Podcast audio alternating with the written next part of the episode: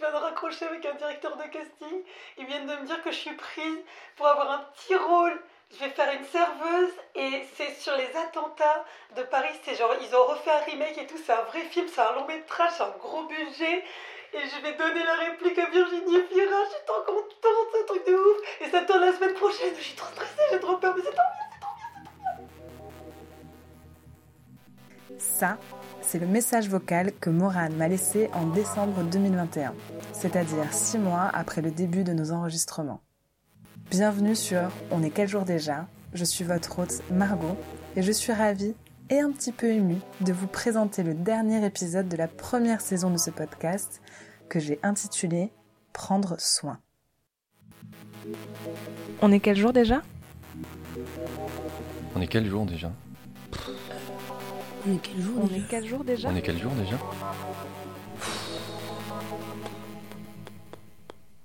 Petit retour en arrière. Vous avez rencontré Morane en avril 2021. L'épisode qui va suivre a été enregistré un an plus tard, au printemps 2022. On venait tout juste d'enlever nos masques dans les endroits publics et le pas sanitaire devenait enfin un simple mauvais souvenir. Le brouillard de ces deux dernières années semblait enfin s'éclaircir. Morane avait du travail. Elle jouait dans une pièce de théâtre et elle avait fait une petite apparition dans un long métrage français dont le casting sentait le succès à plein nez. Elle avait repris les rênes de sa vie et sa carrière de comédienne pouvait alors réellement commencer. Ce n'était pas du tout prémédité, mais Morane a commencé à parler de sa petite sœur Marilou dès notre tout premier entretien. Marilou est alors devenue le deuxième personnage principal de cette histoire, le fil rouge de nos entretiens. En prenant soin de sa petite sœur, Morane prenait aussi soin d'elle-même, et leurs deux quotidiens se sont entremêlés pour le meilleur. Dans le tout premier épisode de la saison, on se demandait comment faire pour donner de l'énergie à ses projets quand la vie s'arrange pour t'envoyer une série de petits et grands obstacles sans interruption. La réponse de Morane est simple. Il faut se retrousser les manches et prendre soin. Tout au long de cette période où je l'ai suivie de très près, elle a pris soin de quelque chose ou de quelqu'un. Elle a choisi de donner son temps et son énergie à ça. Alors peut-être que l'un des super pouvoirs des procrastinateurs, c'est ça. C'est perdre du temps peut-être, mais le réinvestir ailleurs pour prendre soin du monde qui les entoure. Alors cette semaine, je suis plus que ravie d'enfin vous faire entendre Marie-Lou elle-même, qui s'est joint à notre conversation pour nous partager sa vision de procradolescente. Et vous allez voir, c'est tout aussi surprenant que touchant. Bonne écoute. Morane, est-ce que tu peux nous raconter ce qui s'est passé pour toi en cette fin d'année 2021 Qu'est-ce qui s'est passé? Alors, euh, bah, en fait, du coup, je pense que j'ai commencé à vraiment souffrir de- d'être inactive, dans le sens où j'ai l'angoisse de, de la peur de demain, de la peur de pas construire sa vie, de pas construire son avenir qui est devenue de plus en plus présente. Et ça, couplé au fait que la vie reprenait de plus en plus, entre guillemets, son cours euh, professionnellement, tout se remettait un petit peu en activité. euh, du coup, ça, tout ça mélangé, ça a permis que je me sorte les doigts du cul avec les copains qui me disaient les momos, euh, on y retourne tous, on y va tous, donc tout le monde s'est un peu remis en marche progressivement ensemble. Euh, J'ai dit en marche, pardon. Euh, tout le monde s'est remis en mouvement ensemble.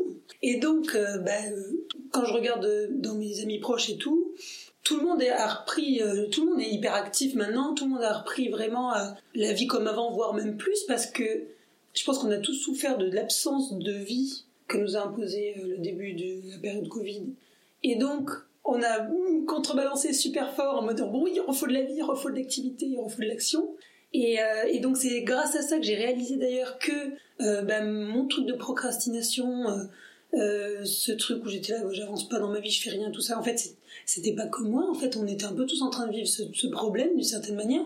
Et donc, que c'était lié à la pandémie, parce qu'en fait, je m'en rendais pas compte, parce que je pensais vraiment que c'était juste moi qui était molle du cul et qui, je sais pas, qui, qui arrivait pas à me sortir les doigts du cul et que je trouvais pas de.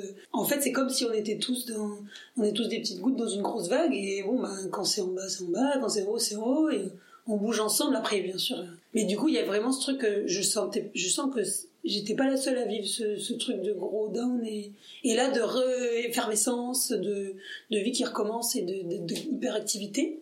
Et donc, du coup, je me suis motivée, Je me suis inscrite sur des sites euh, gratuits de casting parce que j'arrive toujours pas à me dire que c'est possible de payer pour passer un casting. Ça me paraît vraiment éthiquement absurde de payer pour trouver du travail. Je, je comprends pas ce concept. Il y a des gens qui, j'ai des, des amis euh, qui euh, payent des stages pour rencontrer des directeurs et directrices de casting, qui font tout ça.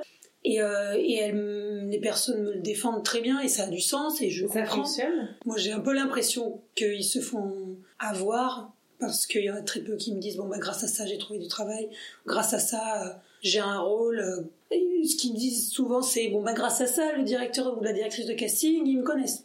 Mais du coup euh, bon ouais ils montent dans leur euh, petit papier. Et tu disais qu'il y avait aussi des sites de casting euh, payants. Donc, Il y a des sites de casting payants où tu payes pour dans avoir le accès à des travail. Voilà, exactement. Tu payes un abonnement pour accéder aux, aux annonces. Et en fait, leur travail, c'est de recenser tous les castings gratuits sur Internet, sur les différentes plateformes, d'aller chercher sur les groupes Facebook. Donc c'est vraiment un travail chiant, c'est un vrai travail. Mhm. C'est pour ça qu'ils sont payants, parce qu'il y a des gens qui font le travail de recherche à ta place. Et donc, toi, tu as juste à te connecter, tu as payé ton abonnement, tu as accès à des castings. Mais en fait, ça t'assure pas d'avoir du travail, parce qu'au final, le casting, il faut quand même le passer, il faut quand même le faire. Euh, tu corresponds pas forcément au casting qu'ils ont trouvé, ça c'est toujours le problème.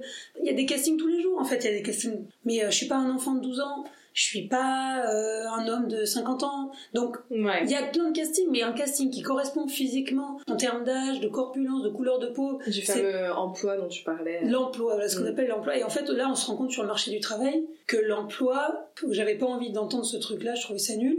Mais euh, la réalité du marché du travail, c'est ça.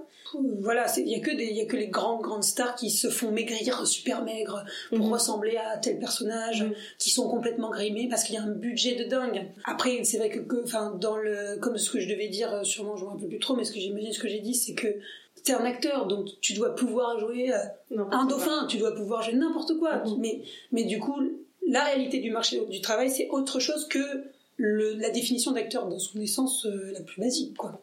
Et donc, j'ai postulé aux rares annonces euh, qui correspondaient à mon, à mon type de- d'emploi, du coup. Mhm. Que- donc, mon type d'emploi qui est femme, caucasienne, 25 ans, cheveux longs, marron, corpulence euh, fine.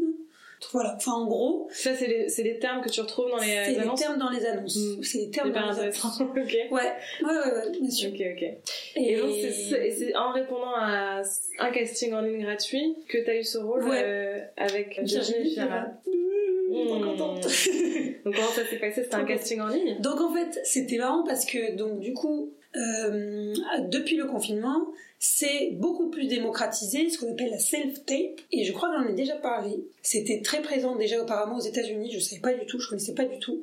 Et en fait, euh, le confinement a fait que ça s'est encore plus démocratisé du coup en France et sûrement dans d'autres pays, j'en sais rien.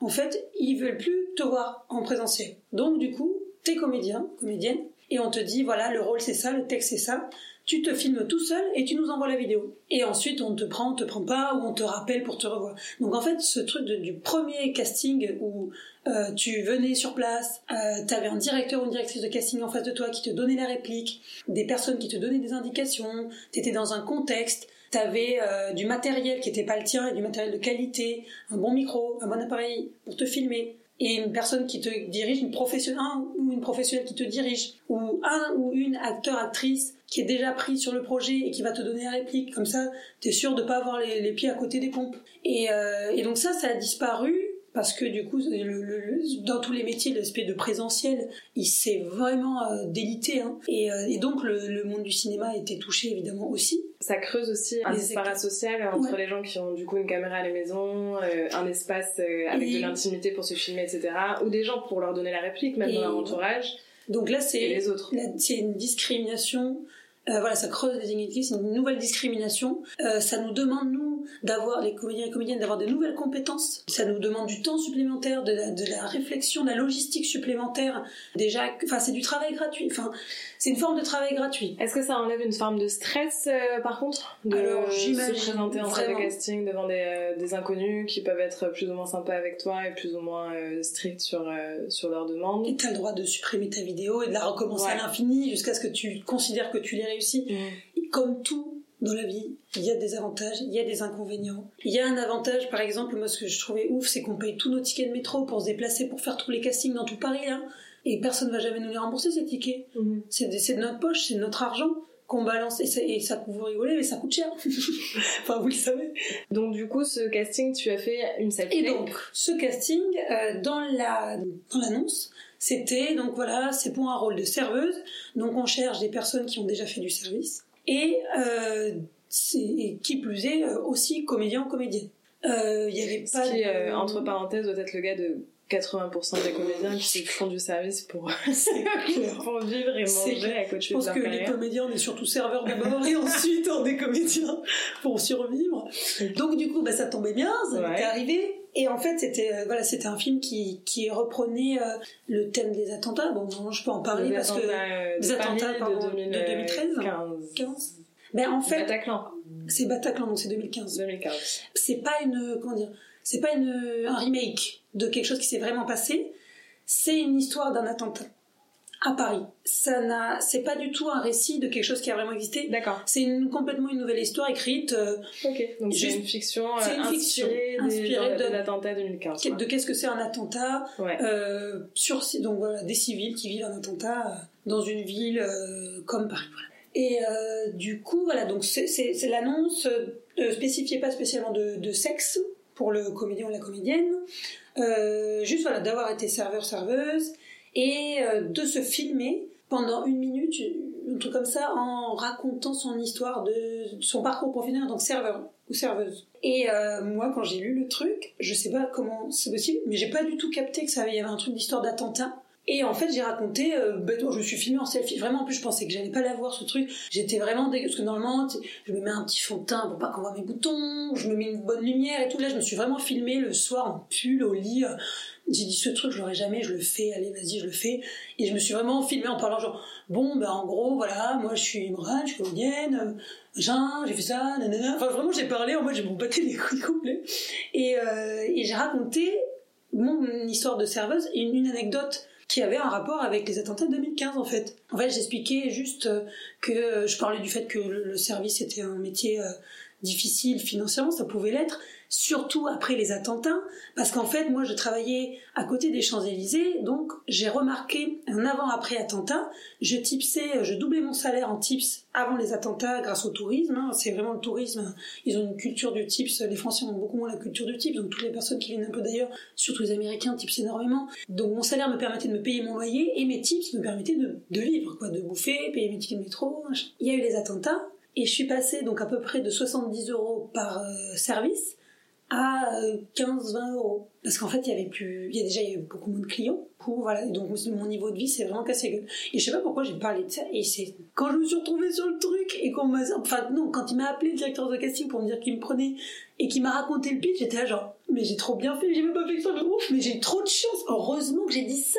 Mais ce que je retiens de, ce- de cette histoire, c'est euh, que c'est souvent euh, ce truc que tu fais euh, à la dernière minute Oui, euh, en disant.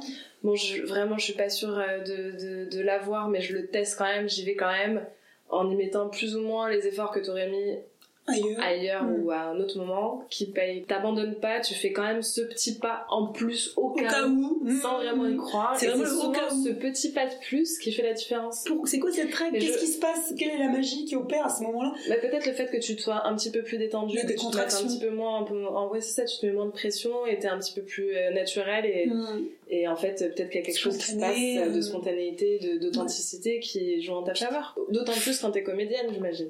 Ouais, ça, ça a tourné. J'ai eu C'était 4 une jours. euh, qui... C'était super, euh, c'était vraiment. euh, donc on a eu une partie en studio, euh, du coup, euh, où bah, bah, j'ai vécu du coup l'attentat reconstruit. Mm. Donc j'ai pu observer tout ce qui était de l'ordre de les effets, des effets spéciaux, mais pas numériques, des effets spéciaux sur le plateau, des Mm. effets spéciaux qui sont vraiment filmés. Donc euh, j'ai parlé un peu avec les gens qui s'occupent des effets spéciaux, les gens qui s'occupent des armes, des fausses armes, des, des- de- du verre. Là, J'ai vu le verre qui se brise et qui te coupe pas, euh, tout ça. Enfin, c'était tout ça, c'était super intéressant. C'était j'avais vu ça parce qu'il y a des tournages qui peuvent euh, être des scènes du quotidien hyper banales et bon bah tu joues, tu fais ton truc, mais bon bah pff, tu t'as rien vécu de, de différent de ta réalité. Mm. Et là, pour le coup, c'était vraiment intéressant à ce niveau-là. On a tourné dans le métro, donc on avait une rame qui était bloquée pour nous. C'était trop marrant. Du coup, les gens essayaient de monter à chaque arrêt, mais du coup, on leur dit oh non, montez pas, montez pas. c'était trop drôle. Enfin, franchement, c'était une super expérience, c'était trop bien. Et en parallèle de ça, du coup, t'as décroché, enfin, tu as décroché, tu as redécroché un rôle dans une pièce dans laquelle tu avais déjà joué. Qui est joué en février. On a fait 14 dates en février. Et on va refaire 10 là en mai. Avec Affida Turner. Mais avec Morel aussi. Avec Morel Silagi. Mise en scène par Baptiste Soriou. Et au théâtre de Trévise. Donc là, pareil, on sort de ces expériences euh, où tu n'étais pas payé, Mmh. ou... Première fois que je joue payé. Qu'est-ce que ça fait, ça Quand tu joues gratuitement, t'as un peu l'impression d'être euh, en train de faire euh, un truc amateur. Même si on te dit on va te payer, mais c'est pas sûr tu sais que t'es pas payé, t'as cette impression où bon ben je suis là, mais je suis là pour quoi en fait? Je suis, là, bon ben c'est une expérience pour moi, j'apprends des choses et tout ça, mais le jour où t'es enfin payé pour ton travail, bah t'es là, bah je travaille, c'est mon travail. Et donc ça donne un truc où, je sais pas, enfin, c'est soulageant, parce que bah, financièrement ça soulage déjà, et ça soulage euh, d'être payé pour son travail à chaque fois. Et là, en plus, dans de super bonnes conditions, parce que le fait qu'on ait Affida Turner euh, en tête d'affiche, bah, ça nous a fait une grosse promo, et donc euh, on avait une super salle bien remplie à chaque représentation. Alors qu'avant, bah, j'étais dans un tout petit théâtre euh, où il y avait euh, des fois, euh, on a mis 40 chaises et bon, bah, il y a 10 personnes dans la salle, on s'entend, on entend son écho, quoi. Ça donne l'impression que ça y est, t'es professionnel. Ça y est, c'est ton métier. Parce que pendant tout le temps où j'étais en cours, euh, je me sentais pas de dire que j'étais comédienne. Parce que, Mm. est-ce que vu que t'en vis pas, est-ce que t'as le droit de dire que t'es comédienne? Alors, je vous rassure pas, je n'en vis toujours pas. euh, parce que j'ai des compléments de revenus. Mhm. Je suis aussi euh, DJ Momo. je peux faire, voilà, je bricole des trucs. Je fais aussi parfois encore, euh, ça arrive des shootings. Donc c'est, je n'en vis pas. Non. Et mais déjà là, je commence à faire du travail je suis payée, ce qui est normal. Hein. Ouais. D'ailleurs, ce qui est fou, c'est que je sois autant Surprise. contente et étonnée Ouais. d'être enfin payée. C'est dingue, c'est dingue. Ça devrait être automatique. Parce que là, pendant ce mois, ça a été. euh, je me rappelle, tu vivais un rythme très intense où euh, chaque jour, euh, t'allais au théâtre euh, l'après-midi, tu jouais le soir, ça se répétait. En fait, t'avais un, un rythme de travail normal, entre guillemets, c'est-à-dire que tu jouais quoi, 5, soirs par semaine? Non, non, c'était trois soirs en plus. Trois soirs par semaine? C'était trois soirs par semaine, mais aller jouer au théâtre, moi, en tout cas, dans ma situation, là où j'en suis dans mon parcours, donc j'ai encore énormément peur. Le stress me pompe énormément d'énergie. Je faisais juste, au final, sur le plateau, j'étais une heure et demie, quoi. Mais je sortais, mais vidé, mais vidé sa mère. Ou même avant d'y aller, j'étais juste, oh, je vais mourir. Donc vraiment, le stress pompait toute mon énergie, le trac pompait toute mon énergie. Je donnais tout sur les une heure et demie euh, qu'il fallait donner, et après, bon, je me refondais comme un chewing-gum Mhm.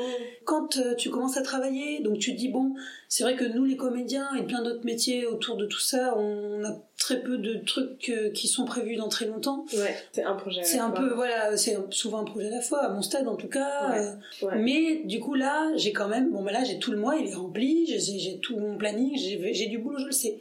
Alors qu'avant, c'était vraiment juste là je regarde demain et de demain à l'infini jusqu'à ma mort, bah y a rien. Ça c'est un flip de ouf parce que t'as l'impression que tu vas pas vers ce que tu voudrais aller pour t'accomplir toi. Si j'ai fait comédienne et pas euh, trader, euh, oh mon dieu, j'aurais jamais pu faire ça, mais c'était pas pour l'argent, c'était pas pour je sais pas quoi, c'est parce que je veux kiffer. Si je fais pas tout, ou si je suis pas en train d'aller vers ce kiff-là, ce bonheur-là, bah du coup je vais vers rien et donc je fais des trucs au quotidien parce que j'aime, je suis manuelle, j'aime faire des trucs, ça m'occupe l'esprit, ça m'occupe les mains, mais j'ai pas l'impression que je suis en train de construire là où je veux aller. J'ai peur financièrement, j'ai peur euh, euh, artistiquement, j'ai peur, euh, pff, tu vois, c'était plus ça. C'était pas tant de ne rien faire parce que je suis capable d'apprécier les vacances très très fort, j'adore ça. Voilà, me- ne rien faire pendant une semaine et me dire que la semaine d'après, bah, j'ai du boulot, donc je profite de ma semaine de vacances, ça c'est cool. Mais là, c'était vraiment la peur de la souffrance de la peur, de, de, de y a rien après. De l'inconnu, quoi. De L'inconnu. euh, Et donc, par rapport à tout ça, qu'est-ce que, si on fait un petit euh, récap de cette dernière année,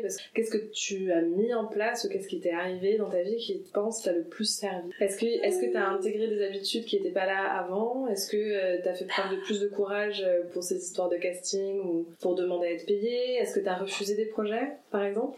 Ce qui, ce qui, ce qui change clairement, c'est que je, avant je passais, enfin je regardais pas les trucs de sites gratuits de casting ou les groupes Facebook de casting. Et là, je le fais euh, quasiment, euh, enfin très régulièrement. Donc c'est vrai que là, ben, tout à coup, je vois les offres d'emploi.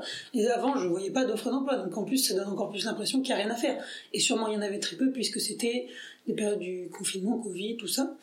J'ai toujours pas d'agent. C'est très difficile et c'est très compliqué. Euh, d'autant plus avec cette période-là, puisque quand j'en ai ai contacté, j'avais des réponses du style euh, super, mais là j'ai pas fait bosser mes comédiens pendant deux ans. Euh, je suis une petite agence, j'ai besoin absolument de de me concentrer sur les gens que j'ai pas fait travailler avant de prendre quelqu'un d'autre. Donc on va pas signer avec des nouvelles personnes alors que ceux qu'on a ils ont pas travaillé, ils vont se foutre de nous. Enfin ils vont nous dire vous faites quoi là?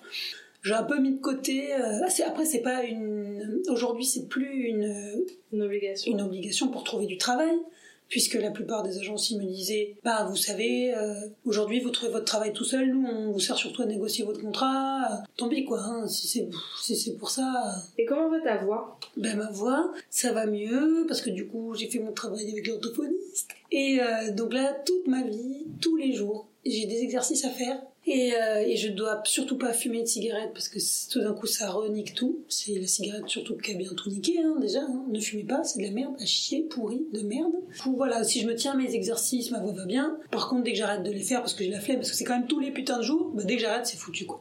Pour le théâtre, c'est vraiment compliqué. Pour la pièce, euh, je l'ai fait deux fois plus avant de jouer. Ouais. Parce que ben, je suis toujours celle qui vocalement est la plus faible par rapport aux autres. D'accord. Bon, Afida, est vocalement très intense, donc du coup il y a un sacré contraste. C'est chiant parce que ça me fait une source de stress supplémentaire par rapport à déjà tout ce qu'il faut penser. Donc c'est un peu, voilà, c'est mon petit handicap à moi quoi. J'allais te demander Morane comment euh, allait ta sœur, mais je on peut lui demander directement. Marilou, comment vas-tu? Eh ben comment je vais Bon, bah écoute, euh, voilà, c'est la vie, euh, il y a des hauts, il y a des bas, mais on va dire que pour le moment, je suis dans une période de vie où ça va relativement bien. Donc là, t'es à Paris depuis quand? Là, je suis à Paris depuis euh, jeudi dernier. Ça t'a plu? Qu'est-ce que t'as fait? Ah ouais, non, c'était vraiment super par contre. Bah, déjà, c'était super cool de pouvoir voir mes sœurs et tout. Donc, ça, c'était le but quand même principal, il me semble. Et puis, on a fait plein de trucs. On a on est allé au Louvre, on est allé voir une exposition, on a mangé, on a vu euh, la famille, on a fait plein de trucs super chouettes. C'était super cool. Ça t'a donné envie de venir vivre à Paris? Euh... bah, c'est assez compliqué parce que Paris, moi je vis à la campagne alors euh, c'est un petit gap quoi. compliqué et puis c'est quand même assez oppressant et mhm. difficile la vie parisienne. Moi j'ai un peu de mal avec ça même si j'adore les villes et tout mais avec les gens euh, la foule. La foule, marcher autant, prendre le métro, etc. tout le temps, à longueur de journée, c'est franchement épuisant. Mais c'est surtout aussi que vu que j'ai pas l'habitude, euh, vu que dans ma petite campagne, mon petit quotidien tranquille, euh, etc., c'est vrai que j'ai franchement pas l'habitude de tout ce mouvement. Donc t'es quand même contente de rentrer au calme à la fin de la semaine Ben oui, bien sûr, bien sûr. Mais après, voilà, un voyage, moi je pense que faut pas que ça dure non plus trop longtemps parce qu'après sinon ça devient vite éreintant et on fait vite le tour des choses. Donc c'est pas non plus fou. Est-ce que tu sais ce que c'est la procrastination, Maëlle ah oui. oui. J'adore d'ailleurs ce mot. Il s'avère que je l'applique plutôt pas mal. Parfois, euh, oui, c'est vrai, mais je pense que. Euh, c'est familial, tu crois? Vous êtes comme ça tous dans votre famille Non, mais après aussi, poser cette question à un adolescent, c'est sûr que c'est vite répondu. Procrastination, c'est pas forcément très bien, mais je pense aussi c'est nécessaire et ça peut être bien aussi. Alors nécessaire, non mais euh, comment dire? Bénéfique? Ouais, je pense. En quoi? Je pense que reporter des choses un peu plus tard, ça fait pas forcément de mal. Et puis c'est bien aussi de pouvoir se reposer et, attendre un petit peu euh, avant de se mettre à la tâche. Mais pas trop longtemps. Parce qu'il y a procrastination et procrastination. Est-ce que tu, tu procrastines dans quel domaine de ta vie, toi? Avec les cours? Bon, bah, je pense que tu t'es répondu à toi. c'est assez simple. répondu. Bah, il est vrai que. T'es plutôt dernière minute? En fait, oui et non, c'est compliqué. C'est-à-dire que moi, j'aime faire les choses le plus vite possible pour m'en débarrasser, être sûr que c'est fini. Mhm. Ça, c'est vraiment ma méthode première. Puis après, il y a des fois où ouais, je suis prise euh, d'une soudaine flemme et je procrastine et donc je fais tout dernière minute. Mais en général, euh, pour ce qui est des cours, des devoirs et tout, je fais euh, tous les devoirs de la semaine et tout le week-end. Comme ça, toute la semaine, je ne j'en branle pas une. Je suis tranquille. Est-ce que ça crée du stress de procrastiner Quand tu attends avant de faire une tâche, etc., est-ce que tu te sens plus stressée ou pas Bah, forcément? alors ça devrait dans certains cas. Mhm. Euh, et je me rends compte que euh, oui, ça devrait, mais moi je je dois pas. Il se passe rien. C'est ça dépend de l'importance du truc, tu vois. Si c'est juste un vieux devoir, là, faire des exercices, je sais pas quoi, mais alors ça, je m'en carre. Euh, J'attends le jour même, voire la dernière minute pour le faire. Mhm. C'est pas pas un problème. Mais si là, admettons, c'était un oral ou un truc, laisse tomber. Moi, euh, si je fais pas, si je procrastine pour un oral, euh, là, je, je panique euh, ma, ma vie entière en fait. T'es en quelle classe Je suis en seconde, je passe Ok. en première là, à la fin de l'année. Ok, donc t'as pas d'examen à la fin de la semaine, de l'année. Ouais, non, enfin, encore heureux parce que s'il vous plaît, laissez-moi arriver deux minutes quoi. Euh, Tu vas pouvoir procrastiner sur d'autres sujets, c'est-à-dire choisir ce que tu vas faire après la terminale, quelle voie t'intéresse. Est-ce que t'as des, est-ce que t'as des passe-temps, des hobbies à côté de- des cours? En fait, euh, j'avais. C'est-à-dire qu'avant, euh, je faisais euh, du coup du piano. C'était un passe-temps euh, que j'appréciais vraiment particulièrement et euh, je m'y accrochais beaucoup et tout. Puis après, Mhm. j'ai eu un. Bon, voilà, ça s'est envolé pour euh, certaines raisons. Et, euh, et donc, j'ai arrêté ça. Mais après aussi, je faisais du coup par exemple du, du volleyball, ça j'adorais plus que tout. J'étais super in- investie. Mais du coup, j'ai dû arrêter aussi pour euh, certaines raisons. Donc, c'est c'est très triste. La procrastination existait dans tes hobbies ou pas? Non, Pas du tout. Ça, non, vraiment pas ça, parce que vu que je, ouais, je, je m'y donnais beaucoup, ça me tenait à cœur, et puis c'était quelque chose. euh, ouais, mais c'est quelque chose que j'aime euh, faire. Mais Après, c'est dur aussi de.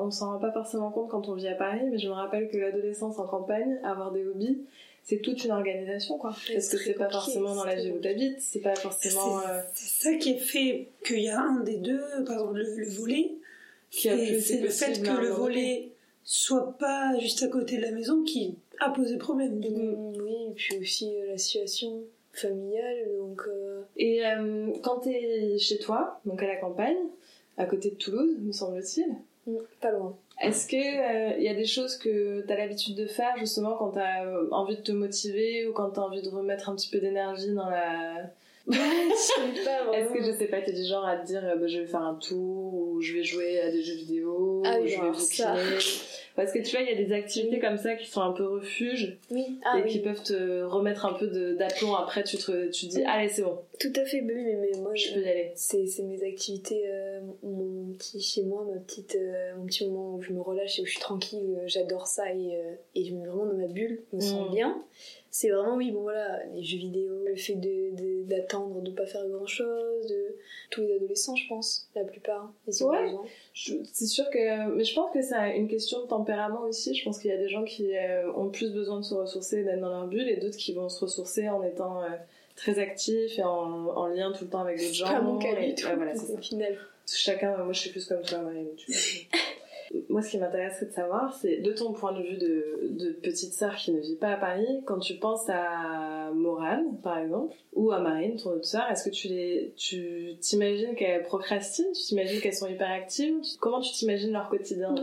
Disons que je connais quand même un peu mes sœurs et alors Mhm. je sais que euh, il y a des moments elles sont elles ont tendance à procrastiner, surtout euh, la deuxième. Euh, Donc parce Morane. que non, Marine. Ah, Marine Ah, Ah, putain, je pensais qu'elle me disait ça Ouais. moi. Mais aussi Morane au final. Mais en fait Marine, c'est vrai qu'on est un petit peu on est un petit peu pareil niveau caractère parce que voilà, par exemple le, le week-end.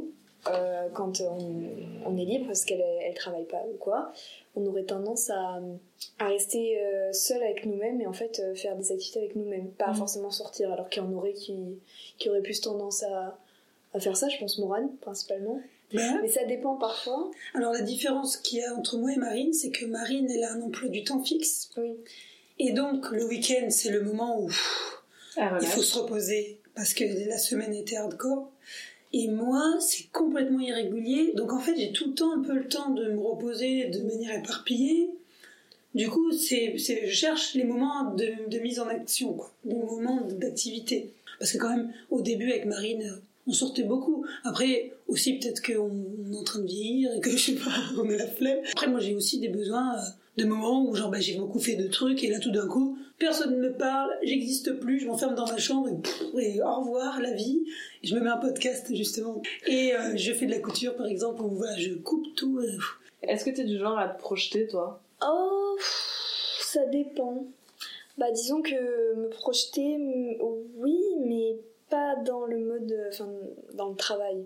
Plus dans, tu t'imagines un Plus mode dans de la- vie? ouais, un mode de vie, je pense. qui ressemblerait à quoi? Moi, j'aimerais bien euh, vivre à Bayonne parce que j'adore cette ville. euh, Je comprends. J'adore.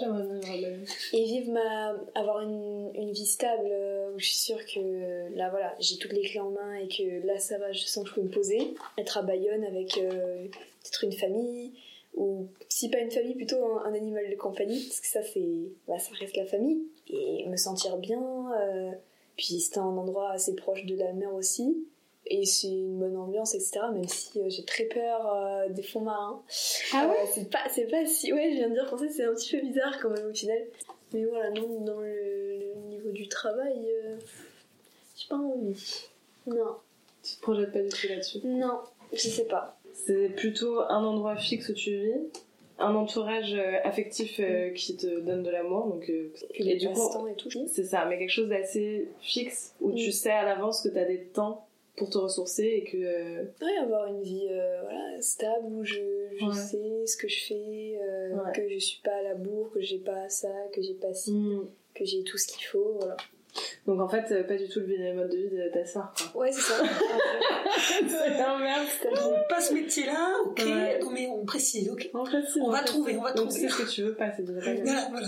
Ouais, donc Non, de mais ton oui, point de vue, ça- c'est assez ouais. angoissant en fait le Oui, mode ça de me, vie fait, de ça me fait un peu peur parce que moi je veux vivre dans la sûreté, enfin de me dire que euh, je me retrouverai pas à n'importe quel moment dans une galère où j'ai par exemple plus de- d'argent ou peut-être plus de lieu de vie Mm. ou peut-être euh, quelque chose qui se passe entre mes amis qui fait que je me retrouve dans la galère etc machin. Moi ça me fait très peur, j'ai pas envie de, j'ai vraiment envie d'avoir euh, me forger, euh, me forger moi-même et forger une vie stable pour être sûr que tout se passe bien et que je pourrais davantage euh, aider les autres si jamais. J'adore ce qu'elle fait, hein, je l'admire, Morane. Des fois, je m'inquiète pour elle parce que je me dis, putain, euh, c'est quand même un peu compliqué comme mode de vie et c'est. Moi, ça me fait peur. hein. J'ai peur qu'elle se retrouve euh, un petit peu dans la merde des fois. Pour le moment, ça va, mais j'aimerais bien que des fois, elle se concentre aussi sur bah, le fait d'avoir une vie stable. Bah, je veux qu'elle soit en sécurité, quoi. J'ai pas envie qu'elle se retrouve. Ça me ferait très peur comme c'est- situation en fait. Qu'est-ce qui te fait peur en fait dans cette situation, dans le fait que ta sœur soit euh, dans une situation d'instabilité ou imaginons qu'elle ait, euh, bah, elle ait pas de travail pendant plusieurs mois et qu'elle se retrouve dans la merde? J'aurais très peur qu'elle se retrouve euh, par exemple euh, malheureusement à la rue comme euh, certaines, Mm. euh, certaines personnes que, euh, que j'encourage vraiment euh, de tout mon cœur. Mais euh, ça, ou qu'elle leur soit tellement dure qu'elle qu'elle ait à faire des choses euh, assez sales et assez, euh, assez sombres pour euh, s'en sortir. Euh, que ce problème d'argent, ça l'endette par exemple parce qu'elle demande de l'aide à droite à gauche. Donc, je- moi je vois les, les trucs Ouais, les mais je me dis putain, euh, Tu projettes ouais, quoi. Mais moi, je projette pas ça. Mais moi, j'ai pas euh, peur de ça. Ouais. Non. je me dis, ouais. euh, Toutes les pires dis- possibilités. toutes les- Ouais, parce que je me dis, enfin, je vois le, le positif, beaucoup positif comme beaucoup de négatif, et je sais en fait euh, ce, qui, ce qui peut se passer dans les deux situations. Mhm. C'est pour ça que je me, je, je pense vraiment au pire, parce que bah, je me dis que bah, ça peut arriver à n'importe qui au final, et que, euh, et que puis en plus on est à Paris ici, c'est. C'est chaud. C'est Il y a chaud. beaucoup de choses possibles. Donc, C'est euh, c'est donc franchement, c'est c'est inquiétant en fait. euh. Mhm.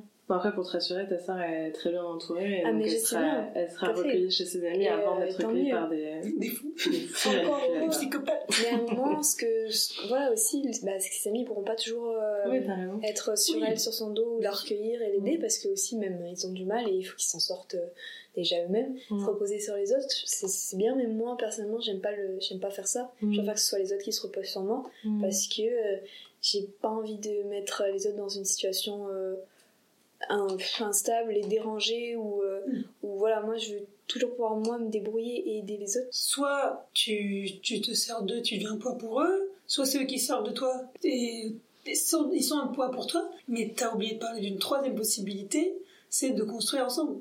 C'est-à-dire que les deux soient un peu dans la galère et qu'en fait, la réunion de deux personnes ou plusieurs donne une union plus forte et permet de construire quelque chose où tout le monde s'en sort. Oui, ça bien fait comme un sûr, j'en geste. C'est aussi une possibilité. Si on regarde depuis un an, donc post euh, dernier confinement, euh, etc. Est-ce que tu, comment tu l'as vécu euh, ce post confinement à l'école euh, Est-ce que tu as senti que c'était euh, ça, c'était quelque chose qui était difficile pour toi ou c'est juste la période qui était difficile de manière générale? Ah bah là, on se retrouve dans un bail bresson un peu. à Bresson. Bah, Bresson. Ouais, ça c'est son quand même. Là, je pense que c'était euh, le coup de trop. Et est-ce que tu arrives à identifier ce qui t'a fait sortir de cette période euh, Bresson? Bah, le fait que euh, j'ai rencontré de nouvelles personnes qui m'ont tiré vers le haut, j'ai réussi à. À l'école? Ah ouais, à me, et même pas que. hein.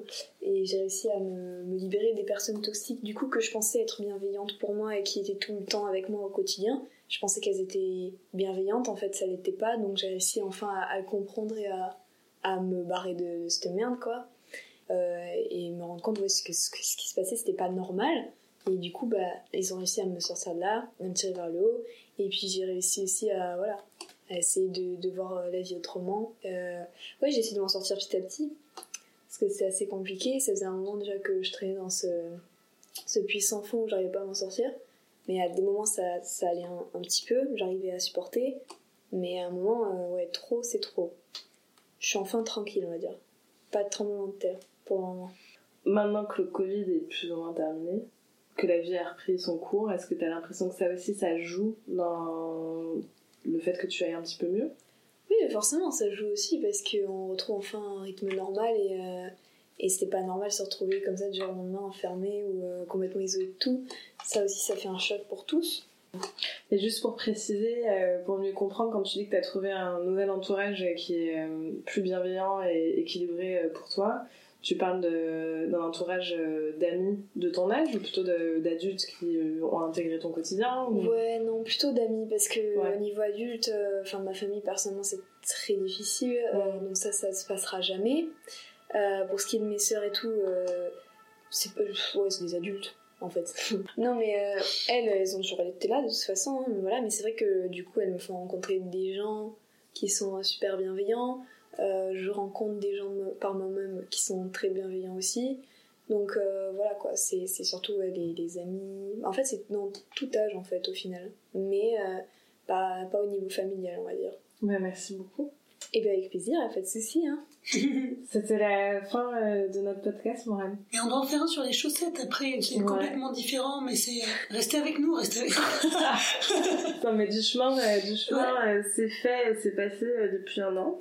Et du coup, ça finit pour l'instant sur une note positive. On s'arrête finit sur, une note positive. hyper positive. On est parti d'un truc euh, difficile, euh, dans la gadoue à galérer, et on se retrouve dans une période qui a repris d'activité, qui s'est éclaircie, qui s'est ensoleillée. On pourrait Et où tout conclure- le monde a aussi fait des efforts. euh, enfin, je pense que c'est pas seulement contextuel, c'est sûr qu'il y a un contexte de Covid, post-Covid, etc. qui nous aide, mais je pense que on s'est aussi armé et Ouais. on a aussi voilà, su aller chercher euh, de l'aide aux endroits où il y en avait, où on a su se mettre euh, des coups de pied aux fesses quand il y en avait besoin, on a su saisir des opportunités quand elles se sont présentées.